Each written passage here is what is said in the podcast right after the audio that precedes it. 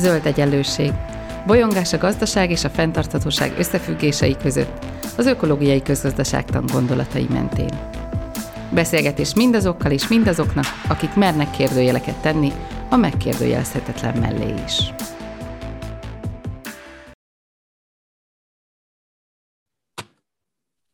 Köves Alexandra vagyok, és nagy szeretettel köszöntöm a hallgatókat, és nagy szeretettel köszöntöm vendégemet, Jávor Benedek, biológus, energiapolitikust, korábbi EB képviselő, aki most a főváros brüsszeli képviselőtének vezetője. Szia, Bence!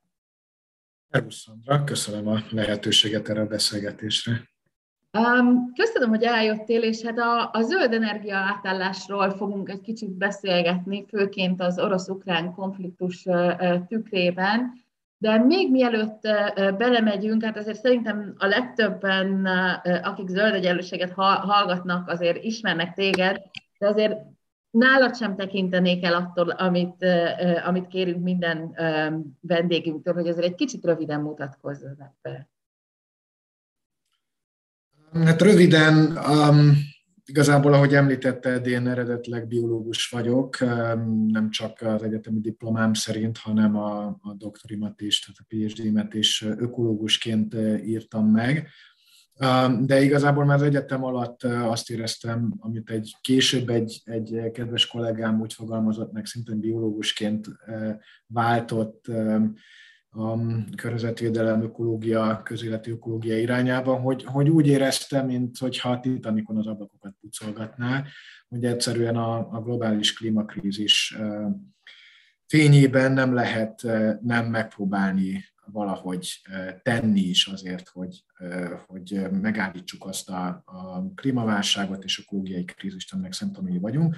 Úgyhogy tulajdonképpen ez, ez motiválta a, későbbi e, pályámat is, tehát annak ellenére, hogy én még 2006-ban ledoktoráltam e, ökológiából, közben elkezdtem részben egyetemen tanítani, részben civil szervezetekben dolgozni, a Védegylet alapítója e, voltam, zöld mozgalomban voltam aktív sokáig, majd 2009-ben az LNP alapításában vettem részt, parlamenti képviselő voltam, a Fentartható Fejlődés Bizottság elnöke 2010 és 2013 között, és aztán 2014-ben EP képviselővé választottak, öt évet töltöttem az Európai Parlamentben, ott is elsősorban energia, klíma és környezeti jogalkotás volt a, szakterületem, a Környezetvédelmi Bizottságnak első alelnöke is voltam, és 2019 óta pedig a főváros brüsszeli képviseletét vezettem.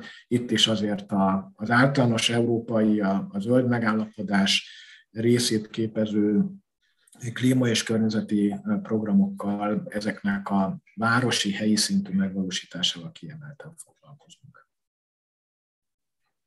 Köszönöm szépen, és hát azért látszik, hogy, hogy elég erősen kötött az európai és a magyar energiapolitikához is, úgyhogy én, én azt szeretném, hogyha mind a kettőre a, a beszélgetésünk során kitérnénk. És hát az zöld egyenlőségben azért már, már elég sokat foglalkoztunk ezzel a témával, és például Ürge Borsat Dianával is arról beszélgettünk, hogy hát a, a legjobb energia az nyilván az az energia, a legzöldebb energia az, az az energia, amit egyáltalán nem is kell felhasználni. De hát az is teljesen természetes, hogy, hogy akármennyire fenntartható átmenetekről beszélünk, arról beszélünk, hogy még mindig bődületes mennyiségű energiára van szükségünk, még akkor is, hogyha ezt csökkenteni tudjuk, vagy csökkenteni akarjuk, vagy hogy az első lépés az, hogy, hogy próbáljuk meg magát a felhasználást csökkenteni. Viszont eddig mindig úgy beszélgettünk a, a zöld egyenlőségben is, hogy, hogy igazából a klímaválság üteme szerint gondolkodtunk abba, hogy akkor hogyan kell átállni, milyen gyorsan. Ugye amikor a, amikor a COP-ról beszélünk, ott is, ott is mindig az van, hogy jó, hát hány fokot akarunk tartani, vagy hány fokot nem tudunk tartani, és hogy, hogy, hogy mindig, ez a, mindig ez a logika és, és az, az ukrán-orosz konfliktus tükrében, ugye ez a gondolkodás, ez most hirtelen megváltozott. Tehát, hogy most már nem csak, nem csak az van, hogy a klímaválság üteme, hanem, hanem az, is, az is benne van, hogy oké, okay, a kitettségünk mekkora, és hogyan tudjuk ezt a kitettséget ö, ö, csökkenteni, átállni, hogyan lehet az energiaellátást úgymond demokratizálni akár. Tehát, hogy, hogy egy, egy, egy teljesen más megvilágításba került a, a zöld átmenet, és, és hát kezdésként egy, egy, egy általánosabb kérdést tennék fel neked, még pedig az, hogy, hogy mik a legfontosabb összefüggések most ebben a témában. A energiahatékonysággal kapcsolatban azért fontosnak tartom elmondani, annak ellenére, hogy nagyon nagy híve vagyok az energiahatékonyságnak, és az Európai Parlamentben az energiahatékonysági irányelv egyik parlamenti főtárgyalója voltam, tehát kifejezetten aktívan részt vettem az Európai Energiahatékonysági jogszabályi keret megalkotásában, de azért azt látni kell, hogy az energiahatékonyság sincs ingyen. És annak ellenére, hogy természetesen az energiahatékonyság először elv, tehát ez az Energy Efficiency First Principle az európai politikában egy nagyon fontos és nagyon támogatandó elv, de azért az energiahatékonysági intézkedéseknek is nem csak pénzügyi költsége van, hanem klímaköltsége is. Tehát amikor um, épületeket szigetelünk, akkor um, akkor oda beépítünk tulajdonképpen rengeteg az építőanyagokban lévő szenet, vagy egyáltalán az építési munkák során felhasznált energiát. Tehát azért a, a helyzet az, hogy, hogy a, a energiahatékonyság szintén egyfajta költsége, pénzügyi és, és klímaköltséggel jár. Tulajdonképpen ami tényleg mondhatni, hogy ingyen van, az a klasszikus energia takarékosság, amikor egyszerűen megpróbálunk kiküszöbölni energiahasználatokat, mondjuk lejjebb csavarjuk egy fokkal a fűtést, amikor nem szállunk autóba, hanem biciklivel megyünk el, ahova akarunk. Ezek azok az intézkedések, amik szinte valóban ingyen tudnak megtakarítani nekünk energiát, ami valamilyen beavatkozás igényel energiahatékonysági intézkedések formájában, az már energiahatékonyság esetén is bizonyos fajta költségekkel, és általában valamekkora üvegházgáz kibocsátással is jár. Tehát ezt is figyelembe kell venni.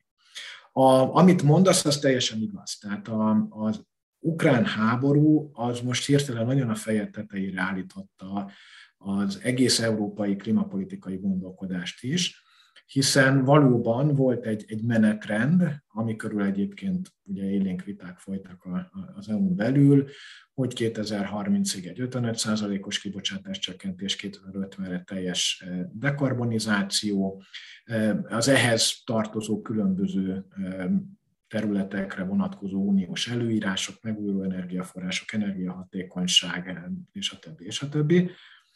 És most hirtelen az ukrán háborúval kiderült, hogy a foszilis energiahordozóktól való függőségünk az nem csak klíma szempontból kínos, hanem geopolitikai és biztonságpolitikai szempontból is.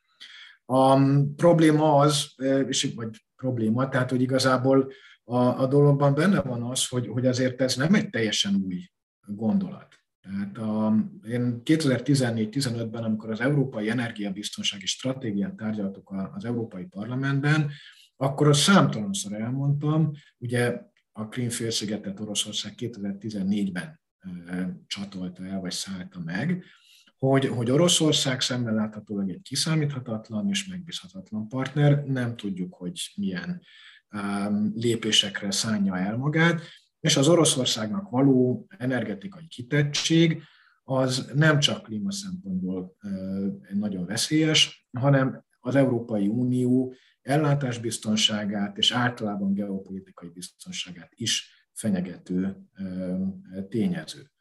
Sajnos nem csak Magyarországon, hanem Európában is valahogy ez a felismerés ez nem vált elég erőssé. És 2014-ben vágott bele Németország az északi áramlat 2 projektbe, miközben lehetett látni, hogy mi, mi folyik a, a Krímben, illetve Kelet-Ukrajnában. Magyarország ugye ebben az évben állapodott meg a orosz finanszírozás, orosz technológiájú, orosz építésű és orosz hűtőlemmel működő Paks 2 erőműről, de általában Európában is.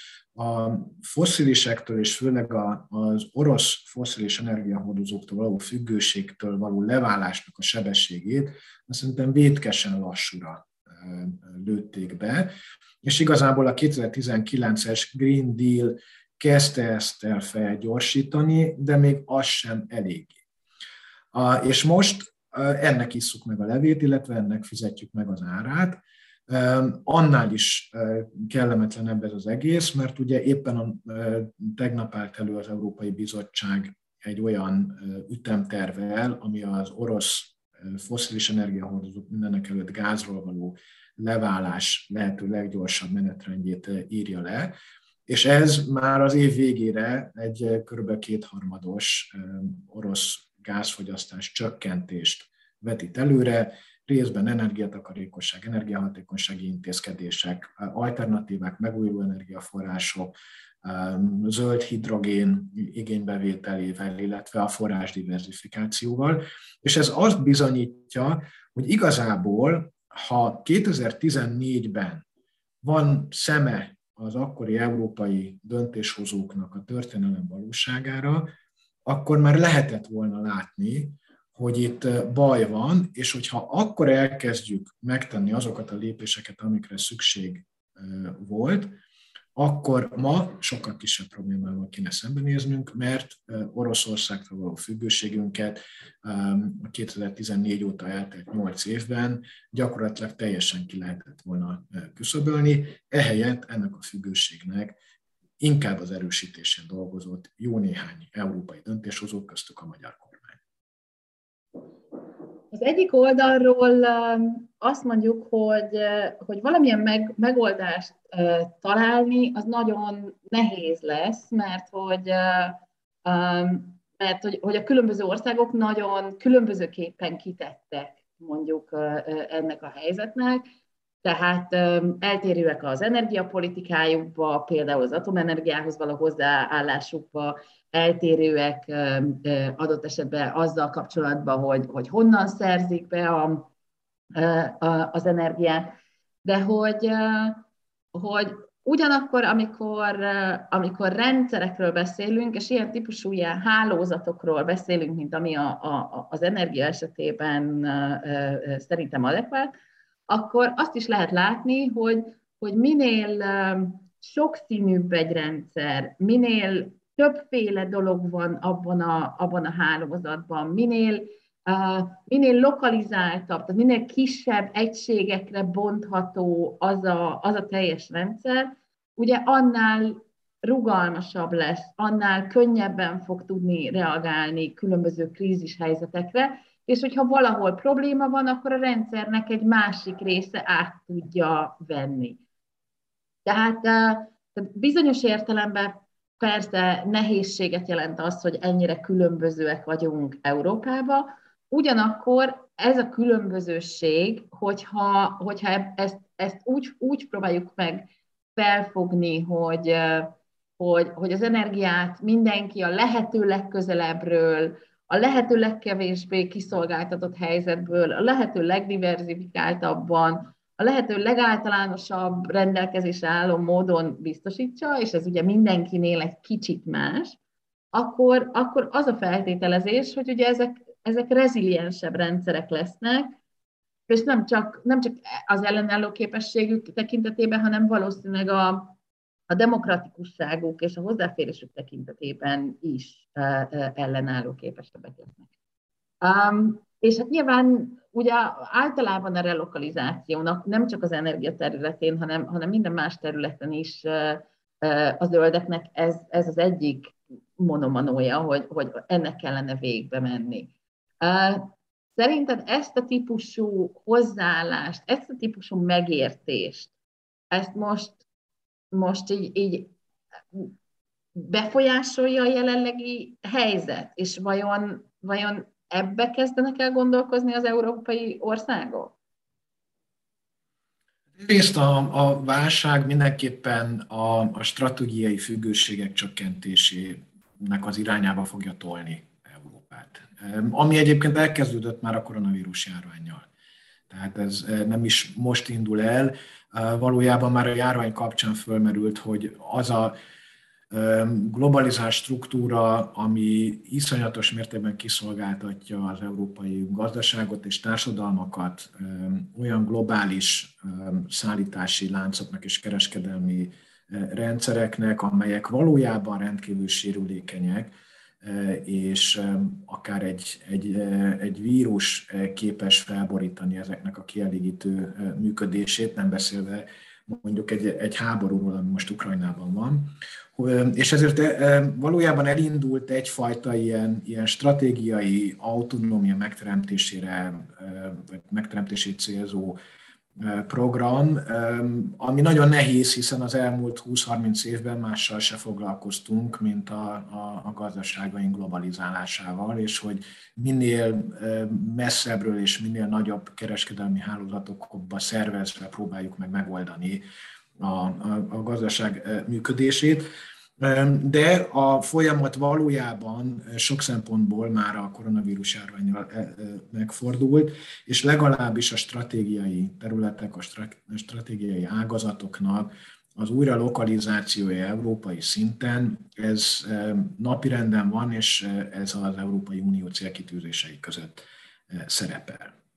Ugye energia szempontból az, az ukrán háború ezt most nagyon felerősítette, hiszen megmutatta, hogy hogy milyen eh, mértékű függőség, eh, vagy ez a mértékű függőség, ami Európában Oroszországtól kialakult, ez, ez milyen kockázatokkal jár.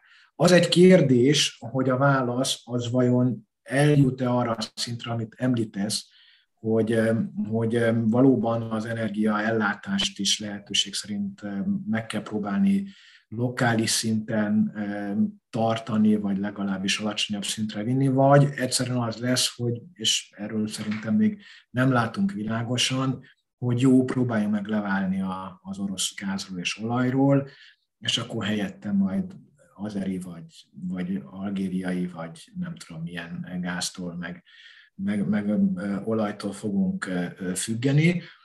Nyilván rövid távon ezek nem kiküszöbölhető dolgok, tehát egyszerűen nem lehet rövid távon teljes egészében mondjuk megújulókkal és energiahatékonysággal kiváltani az orosz foszilis energiahordozókat, tehát óhatatlanul ez a forrás diversifikáció be fog jönni a képbe, de én azt remélem, hogy azért megszületik és vagy megerősödik az a, az a felismerés, hogy hogy ezek a külső függőségek, ezek, ezek kockázatok, és ezeket lehetőség szerint minimalizálni kell. Most éppen Oroszországról bizonyosodott be, hogy a, a irányába való függés az milyen kockázatokkal jár, de holnap lehet, hogy más ország más okokból, nem feltétlenül csak azért, mert lerohan egy szomszédos országot, hanem más okokból válik problémássá az ellátás, és akkor máshonnan érkező energiahordozók is kockázatot jelenthetnek. Tehát én, én bízom benne, hogy azért elindul ebbe az irányba az európai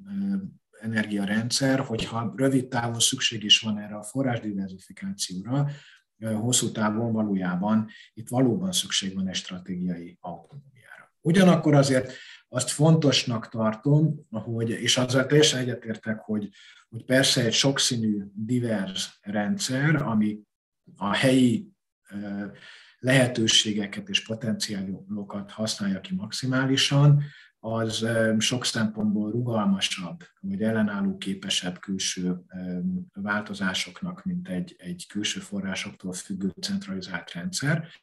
De azért van itt egy, egy optimális szintje a, a megoldásoknak. Tehát például az időjárás függő megújulóknak az alkalmazása, az sokkal nagyobb arányban lehetséges, hogyha például a hálózat szabályozást azt nem egy földrajzilag és piaci tekintetben nagyon kis területen próbáljuk meg megvalósítani. Már olyan van, hogy mondjuk Magyarországon éppen nem süt a nap, és szél sem nagyon fúj, és hogyha az egész rendszer szabályozás azon múlik, hogy Magyarországon milyen energiatermelés zajlik, akkor egy ilyen helyzetben problémákkal nézhetünk szembe, amit egyébként persze energiatároló megoldásokkal lehet eh, menedzselni, de minél kisebb egy ilyen rendszer, annál nagyobbak lehetnek a fluktuációk, és annál nagyobb tartalékkapacitásokat vagy szabályozó kapacitásokat kell beépíteni, ami egyrészt pénzügyileg is drágábbá teszi a dolgot, az egésznek ugye a, a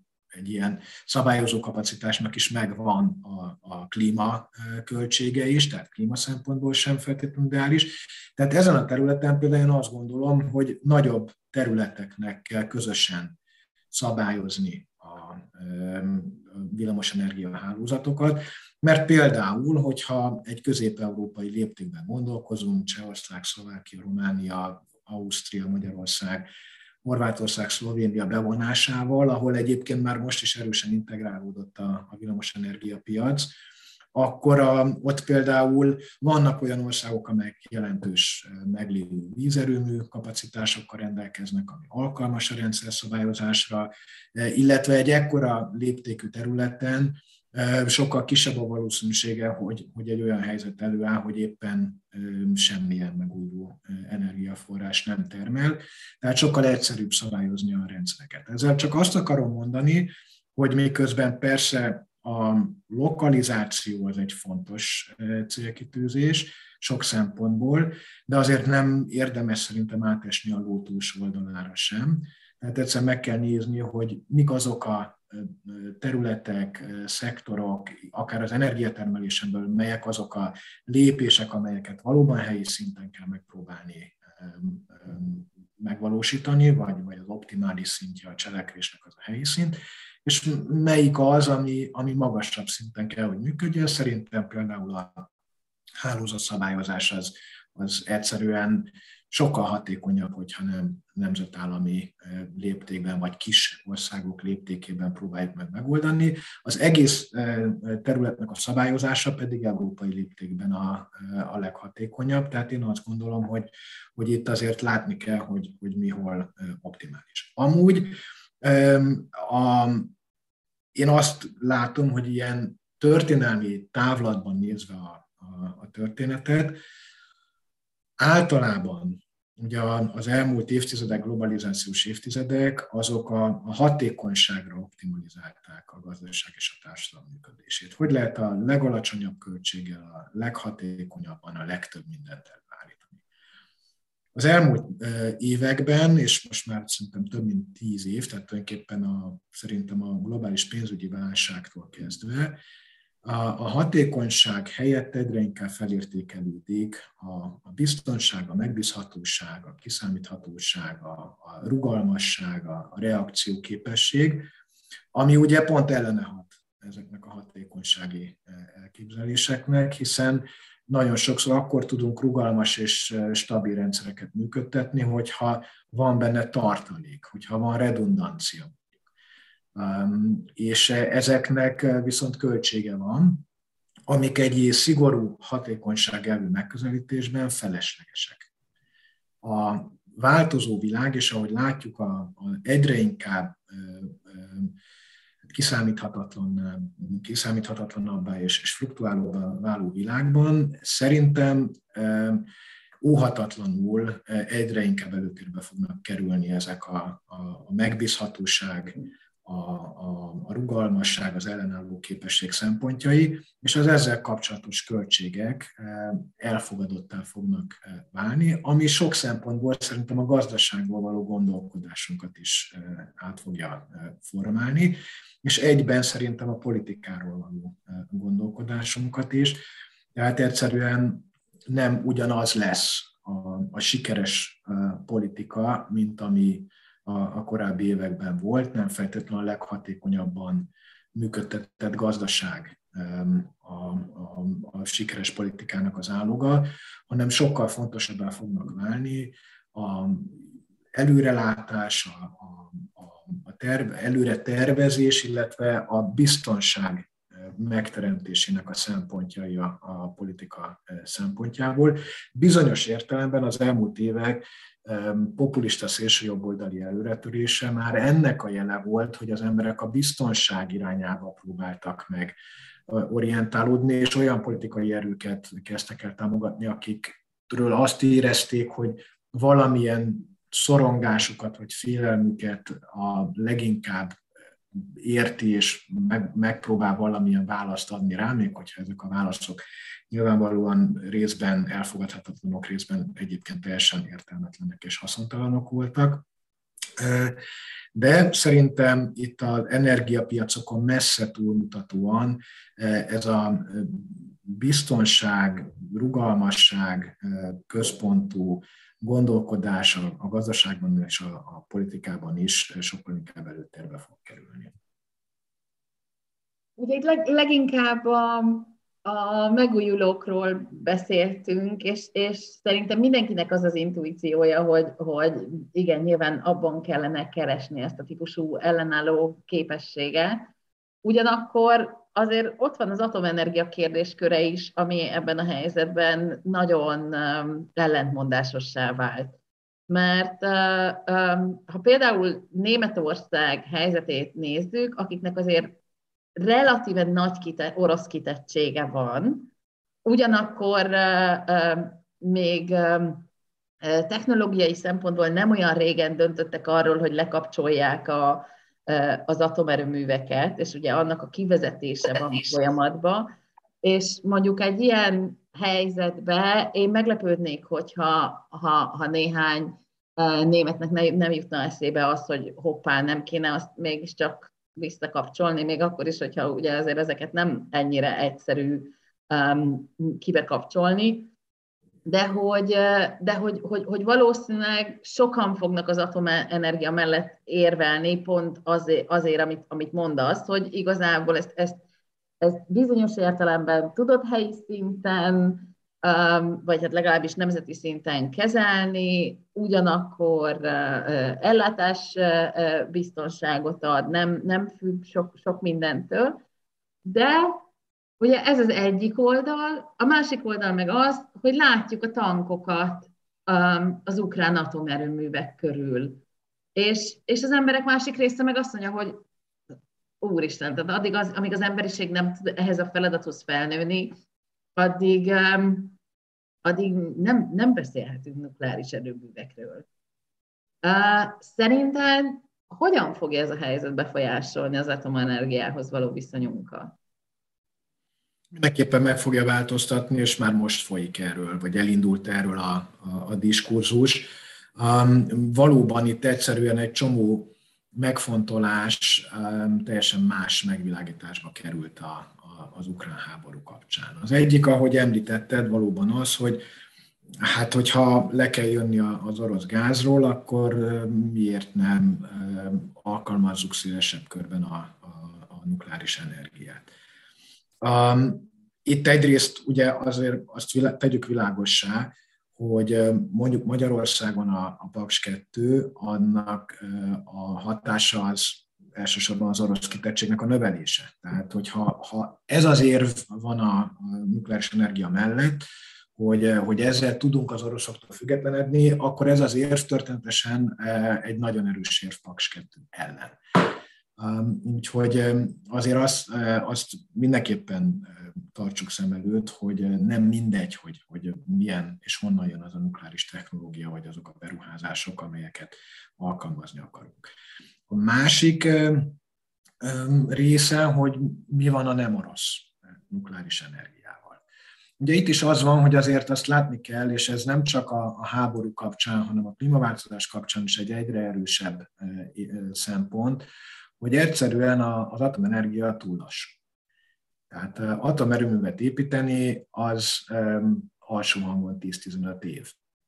De láttunk már 25 éve épülő atomerőművet is egész egyszerűen már régen késő lesz klíma szempontból is kibocsátás csökkentést elérni, mire azok az atomerőművek, amelyekről most döntünk, és nem azok, amiket majd később eldöntünk, amikről ma döntünk, azok megépülnek és elkezdenek termelni.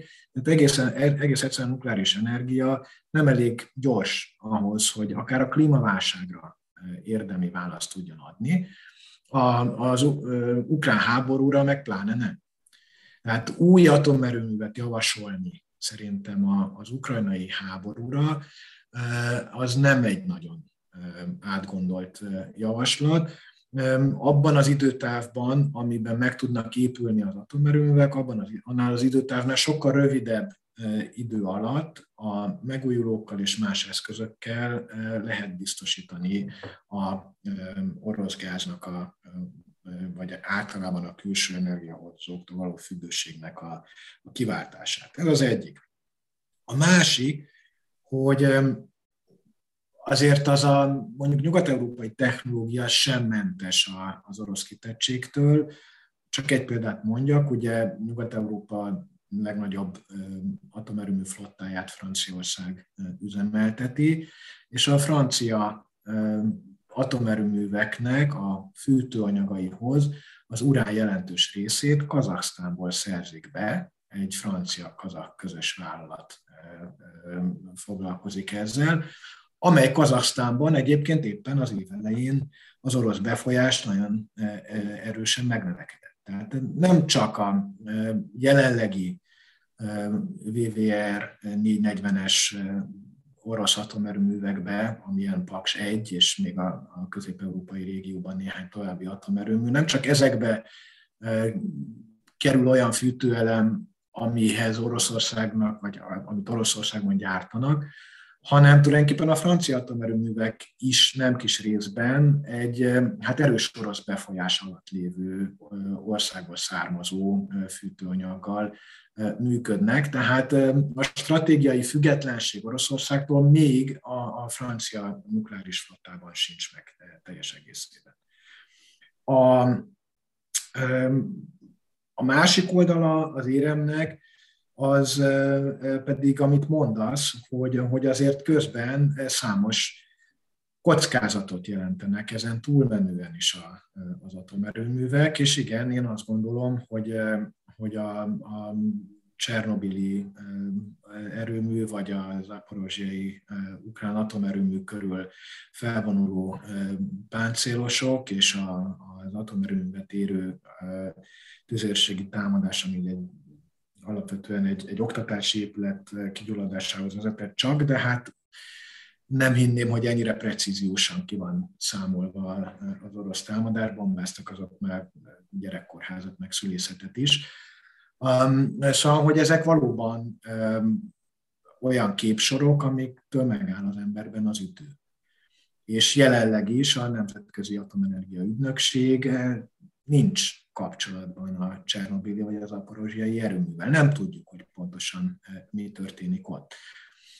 Szemben láthatólag, ahogy működtetjük a világot, az még a atomerőművek élettartamán belül sem jelent egy teljes biztonságot, akkor most képzeljük el, hogy egyébként nukleáris hulladéklerakókat meg tízezer évekig kéne olyan biztosan őrizni, hogy azokkal semmi baj ne történhessen.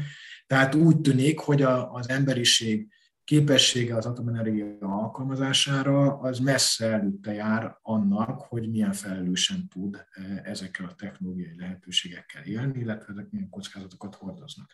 És végezetül azért ott van az a, az a szempont is, hogy eh, éppen Ukrajna kapcsán, ugye az aporozsiai erőmű, Európa legnagyobb atomerőműve, az ukrán villamosenergia ellátásnak eh, egy nagyon jelentős részért eh, felelős. És annak a kiesése az egész Ukrajnában súlyos energiaellátási gondokat okozhat.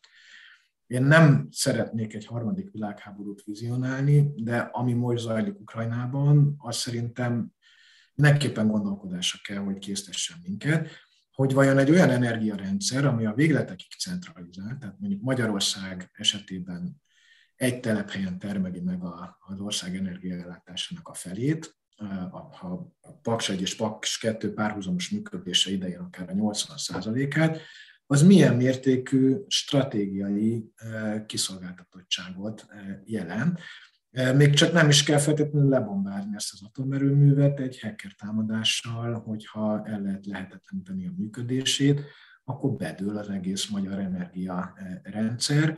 Tehát nagyon kitettek és sérülékenyek vagyunk, mert egy végletekig centralizált rendszert működtetünk. És amit az elején már említettél, hogy mondjuk egy decentralizált, megújuló alapú energiarendszer, hát most kilőnek néhány szélerőművet, vagy, vagy ellehetetlenítik egy naperőműnek a, a működését, e, attól alapvetően nem omlik össze a rendszer, tehát épp az a reziliencia, rugalmasság, ellenálló képessége egy decentralizált rendszernek, amely szempontok egyre inkább fontossá válnak a jövőben.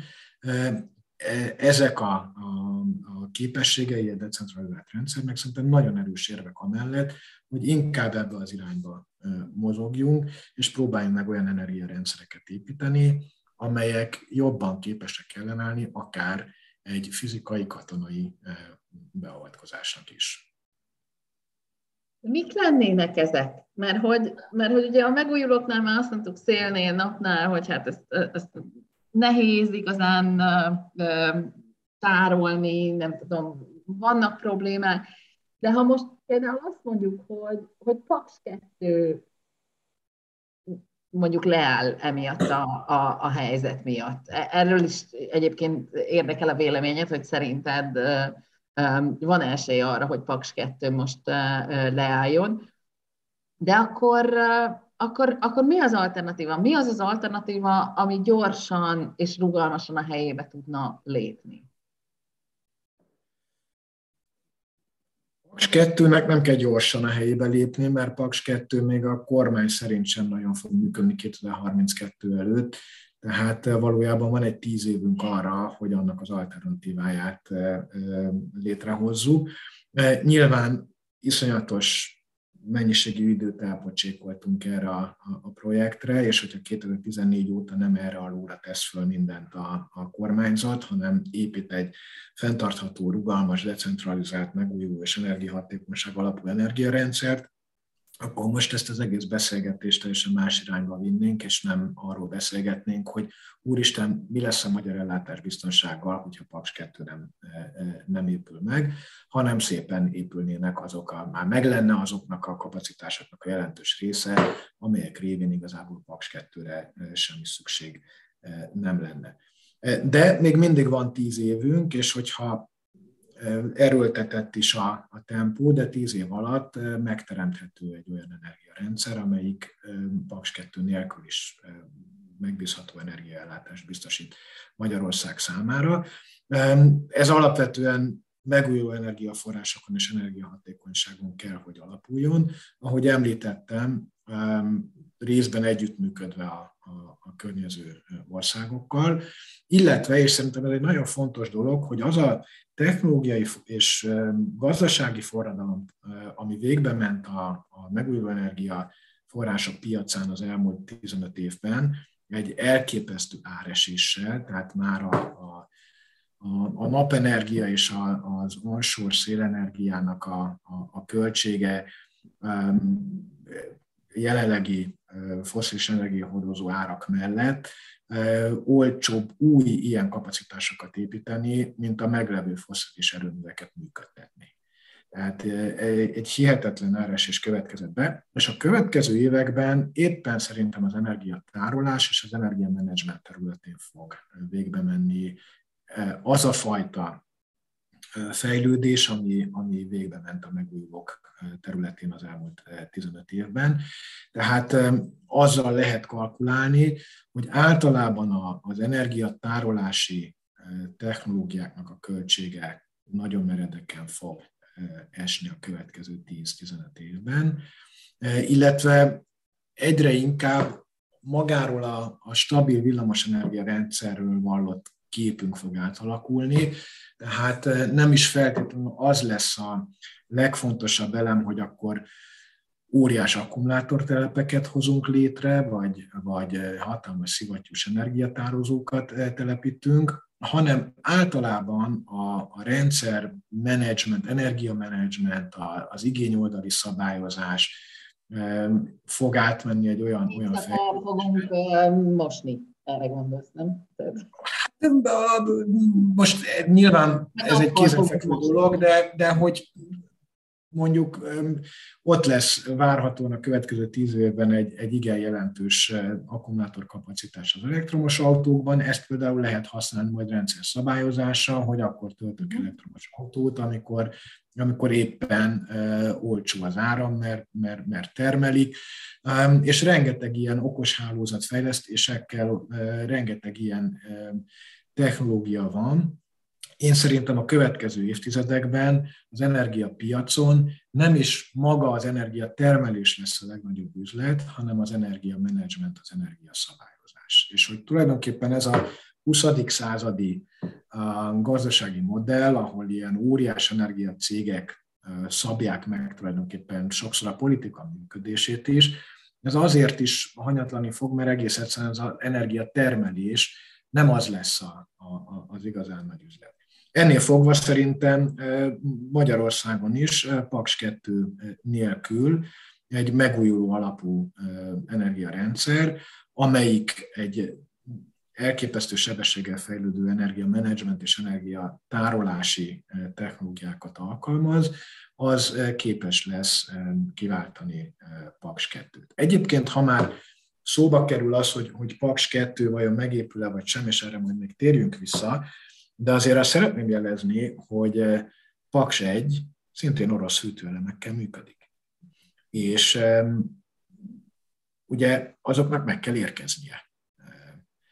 És a jelenlegi részben szankciós környezetben, illetve az Ukrajnában folyó háború közepette, ez egyáltalán nem kézenfekvő, hogy ez, ez biztonságosan meg lesz. A Szlovákiában folyik a vita arról, hogy mi legyen, ott éppen most szállítottak, egyébként a légtér zár ellenére, tehát látszik, hogy mennyire faramúci a helyzet, hogy a, az orosz gépek előtti európai légtér ellenére éppen a napokban landolt egy orosz gép Szlovákiában, ami a szlovák atomerőműve e, szállított orosz e, fűtőelemet. És Szlovákiában most egy nagy vita folyik arról, hogy e, hogyan lehetne az erőműnek a, a fűtőanyag ellátását más forrásból biztosítani. Technológiailag igazából kizárólag a Westinghouse az, amelyik ezekben az orosz típusú erőművekben még tud szállítani fűtőelemet, de annak jelenleg magasabbak a költségei. És hát ez Paks egy esetében is előbb-utóbb elő fog állni ez a, a probléma, hogy valamikor kell majd friss fűtőanyag, és hogy vajon lesz-e olyan nemzetközi környezet, amikor az zavartalanul meg tud érkezni. Tehát valójában ez megint csak azt támasztja alá, hogy, hogy ezek az orosz nukleáris technológiák, ezek már most is igazából elég komoly kockázatot hordoznak maguk. És akkor itt jön a, a kérdés, hogy, hogy mi lesz Paks 2-vel, meg fog-e épülni. Ennek nyilván két oldala van ennek a, a, a dolognak. Az egyik az, hogy technikailag, jogilag, szankciós környezetben egyáltalán ez meg tud-e épülni. A másik, hogy politikailag vajon vállalható-e mindaz a kockázat, amit Paks 2 jelent. És szerintem mind a kettőre nem a, a, a válasz. Tehát egész egyszerűen az ukrajnai háború után nem ismerni föl, hogy milyen kockázatokat hordoz egy orosz atomerőmű építés egy országban, az, az történelmi léptékű bűn. És egyszerűen szerintem nem lehet Magyarországot olyan kiszolgáltatott helyzetbe sodorni, hogy az elkövetkezendő évek villamosenergia ellátása az teljes egészében attól függjön, hogy Oroszország éppen mit gondol arról, hogy Magyarország baráti ország-e vagy sem. Vagy a orosz érdekszférába kéne tartoznia inkább, és hogy mondjuk nem csak mondja Putyin, hogy lépjünk ki a NATO-ból, és mondják ki a, a NATO csapatokat a régióból, hanem azt gondolja, hogy ezt esetleg katonai erővel is megpróbálja valahogy eh, elérni. Szóval szerintem politikailag eh, ez egy nagyon súlyos eh, hiba, ráadásul az Európai Unión belül az elkövetkezendő években valószínűleg nagyon nehéz lesz egy ilyen orosz barát politikát eladni megint csak mondom politikailag, egész egyszerűen ezt az orosz függést egy elsődleges biztonsági kockázatnak tekinti e, Európa, és minden eszközről azon fog dolgozni, hogy ezt csökkenteni tudja az európai szintű e, orosz függőséget és kitettséget és kockázatot, és szerintem nem lehet ebben a környezetben egy tagállamnak meg ezt a függőséget tovább nevelni. Már csak azért sem, mert ugye az európai döntéshozatal az úgy néz ki, hogy egy tagállam az számíthat a többi ország szolidaritására is, és ezért a többi ország is valamilyen szinten felelősséget vállal érte. Tehát, hogyha Magyarország függ Oroszországtól, az azt jelenti, hogy egész Európa függ Oroszországtól, hiszen Európa nem mondhatja azt, hogy hát a magyarok rosszul döntettek Paks 2 kapcsolatban, úgyhogy őket elengedjük. Van egy újabb orosz konfliktus, akkor most azon nem foglalkozunk. Mi a Magyarország az ő hülyeségük volt, hogy ezt nem, nem számolták föl. Tehát egyszerűen Európa saját biztonsági érdekei miatt nem engedheti meg, hogy bármelyik tagállama súlyosan ki legyen téve az orosz energia vagy egyéb, egyéb függőségnek. És van a, a technikai kérdés, hogy meg tud-e egyáltalán épülni Paks 2, és szerintem a válasz erre is nem. Jelen pillanatban a meglevő szankciók sem könnyítik meg a Paksi projektnek a, a, dolgát.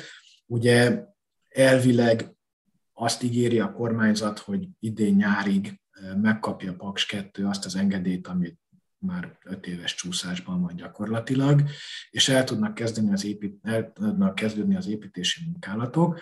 Ha elkezdődnek az építési munkák, akkor még akkor is, hogyha jelenleg az orosz nukleáris technológia európai importjára nem terjednek ki a, a, a szankciók, illetve a pénzügyi szankciók, azok nem lehetetlenítik el a, a projekt technikai továbbvitelét, de az építkezés során olyan lépéseket kéne megvalósítani, amik szinte lehetetlenek. Ide több száz orosz szakembernek, több ezer orosz munkásnak kéne érkeznie Paksra, hogy az építkezést el tudják kezdeni, orosz gyártású alkatrészek tömegeinek kéne legnagyobb valószínűséggel vasúton Ukrajnán keresztül megérkeznie. Én nem látom, hogy ez hogyan kivitelezhető a, a, a jelenlegi helyzetben. És középtávon fellépnek egyébként a, a mostani szankciórendszernek a, a hatásai is, tehát ugyan a, például a, a finanszírozás kapcsán Ugye az orosz hitel az egy ilyen trükkös hitel, mert úgy működik, hogy, hogy az a pénz az soha nem jár Magyarországon, tehát gyakorlatilag az orosz cégek elvégzik a munkát, aztán benyújtják a számlákat az orosz Nyesekonom banknak, amelyik Európai Unió szankció alatt áll. A bank kifizeti a számla ellenértékét, és a magyar adóság terhére jóváírja a, a, a kifizetést. Úgyhogy egyelőre ez, még tud működni akkor is, ha nincs pénzforgalom, vagy, vagy szankció alatt van a Nyesekonombank az Európai Unió által, de előbb-utóbb muszáj lesz, hogy pénzmozgás legyen Magyarország és Oroszország között. Tehát ezt az adósságot el kell kezdeni visszafizetni, többek között azért, mert nagyon rossz feltételekkel vettük föl, írtó magas a, a kamata, éppen ezért a magyar kormány eddig azt csinálta, hogy amíg, vagy a, amikor valamilyen munka kapcsán ez az adósságállomány a bankban nyilvántartott módon nőtt, akkor nagyon gyorsan felvettek sokkal kedvezőbb feltételekkel hitelt, és előtörlesztették a, a, az orosz hitelt. De ezt most nem tudják megcsinálni. Tehát egyszerűen nem, nem tudnak pénzmozgást eszközölni, eszközölni a, a magyar államkincstár és a, a, Nyesekonom bank között. Tehát jelen pillanatban halmozódik a, a magyar adósság az orosz bankban nagyon rossz eh, kamatfeltételekkel, és ráadásul, ha elindulnak az építési munkálatok, akkor radikálisan meg fog nőni a, a, ennek a pénzügyi vetülete is, tehát eddig összesen nagyjából 300 milliárd forintot vertek el Paks 2-re. Ha az építési munkák beindulnak, akkor évi több milliárd, tehát évi egy-kétszáz milliárd, 300 milliárd forintos évi költségek fognak fellépni, tehát radikálisan meg fog nőni a, a, a szükséges pénzmozgásnak a, a, a léptéke, amire most nem tudunk sort keríteni. És végezetül, ha fönnmarad a, az ukrán konfliktus valamilyen formában, akár megmerevedő frontvonalak, egy félig megszállt Ukrajna, akár egy hatalomra segített orosz barát pápkormány, amit az Unió nem fogad el legitimnek, akkor a szankciós rendszerek fenn fognak maradni. És egyelőre ugye az EU azokra a szankciókra koncentrált, amik gyorsan nyomást tudnak gyakorolni Oroszországra a katonai műveletek befejezése érdekében, de hogyha itt be kell rendezkedni egy tartós szankciós rezsimre, akkor előtérbe fognak kerülni azok a, a szankciók, amik tartósan és hosszú távon okoznak kárt az orosz gazdaságnak, és gyakorolnak nyomást az orosz kormányzatra.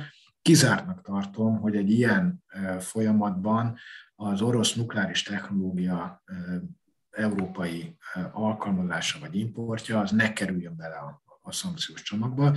Tehát én szerintem Paks 2 néhány nagyon valószínűtlen eshetőséget leszámítva, ha mondjuk rövid időn belül Ukrajna és Oroszország kölcsönös megelégedése békét tud kötni, amire nem tudom ki mekkora esélyt ad. Szóval ezeket leszámítva gyakorlatilag kivitelezhetetlennek tartom a, Paks 2 projektet, aminek a bukása viszont nagyon súlyos ellátásbiztonsági kockázatokat hordoz magában Magyarországon a 2030-as évtizedre.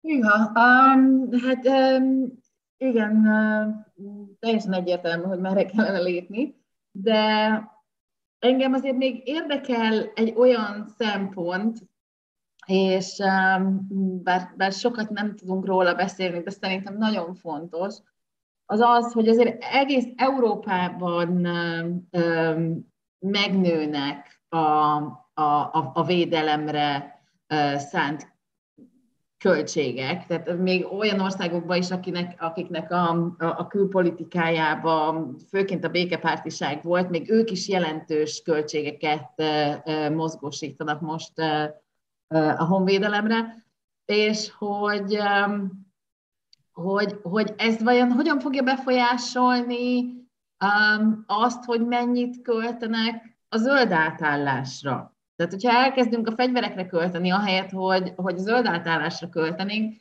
ez, ez, honnan fog ez a luk uh, betömődni? Ez egy nagyon jó kérdés, és valóban erre nem, nem, nem fogok tudni igazából választ adni. Tehát a, a, a probléma ott van, és tényleg, hogyha ha jelentős a katonai költségvetések jelentős növekedése következik be, ami látszik, tehát Németország prompt módon 100 milliárd eurót oda dobott a következő évekre haderőfejlesztésre, és vállalta, hogy teljesíti a, a NATO által elvárt GDP 2%-át jelentő katonai kiadásokat, akkor az valóban erős forrásátcsoportosítást jelent erre a területre. Hogy azt honnan veszik el, az egy nagy kérdés. És itt igazából azért azt látni kell, hogy ugye még hogyha teljesítik a NATO elvárásokat, az is a GDP 2%-a. Tehát azért, azért nem arról van szó, hogy akkor most a, a, az országok költségvetésének a jelentős részét a katonai kiadásokra fogják fordítani. Tehát azért mozgástér marad a... Jó, de azt se költik másra. Tehát, um, amit fegyverekre... De ez a kérdés, hogy igen, amit oda áttesznek, azt honnét veszik el. Szerintem az igazi kérdés, hogy a zöld átállást azt minek fogják tekinteni a következő években. Tehát, hogy azt valamilyen ilyen úri huncutságnak, amit eddig, amíg jó idők jártak, addig, addig próbáltuk csinálni, de most ebben a helyzetben hát minden fontosabb ennél, úgyhogy szépen elveszünk a pénzt a zöld átállásból, és belenyomjuk a, a, a katonai költségvetésbe, vagy úgy fogják ezt tekinteni, mint éppen hogy a biztonság és a stratégiai autonómia megteremtésének az eszközét. És azért azt láttuk már a, a 2019-es Green Deal meghirdetésekor, hogy, hogy azért az európai gondolkodás az már messze nem úgy tekint az átáll, zöld átállásra, klímaátállásra, a zöld befektetésekre, mint ami valamilyen mentsük meg a világot jellegű, széplelkű tevékenység, amire ha éppen jut pénz, akkor költünk rá, hanem fölismerték, hogy ez elemi biztonsági, gazdasági, versenyképességi, társadalmi kérdés, és hogyha ezt nem teszik meg, akkor nem a jegesmedvék fognak kihalni, hanem alapvetően kérdőjeleződik meg a társadalmaink biztonságos felmaradása. Úgyhogy én bennem azért, bár az elmúlt hetekben, hónapokban sokat vesztettem az optimizmusomból, de, de azért még van bennem egy, egy olyan optimista feltételezés, hogy, hogy megmarad, sőt megerősödik az a meggyőződés, hogy, hogy a, a klímaátállás, a kibocsátás csökkentés, a megújulókra, energiahatékonyságra való átállás, az nem, hogy ellene hat vagy, vagy az arra költött pénzek hiányoznak az országoknak a katonai költségvetéséből, hanem egy nagyon fontos eleme annak az átfogó új biztonsági rendszernek a kialakításában, amelyek révén képesek vagyunk garantálni, hogy Európa az elkövetkezendő évtizedekben ne legyen kitéve olyan, vagy, vagy stabilan fent tudjon maradni és működni legyen képes egy, egy radikálisan átalakuló környezetben,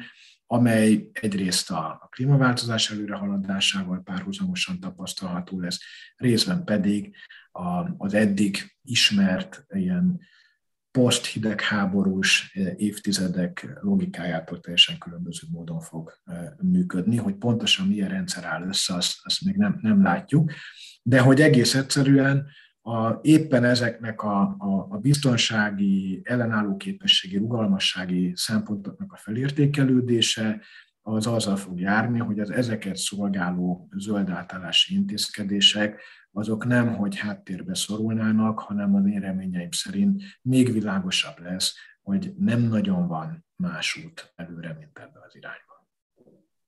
Hát szerintem ez nagyon jó végszónak, és um, így legyen. Úgyhogy én köszönöm szépen, Bence, ezt a beszélgetést. És a hallgatóknak pedig köszönöm, hogy hallgattak bennünket, hallgassatok bennünket legközelebb is. Szia, Bence!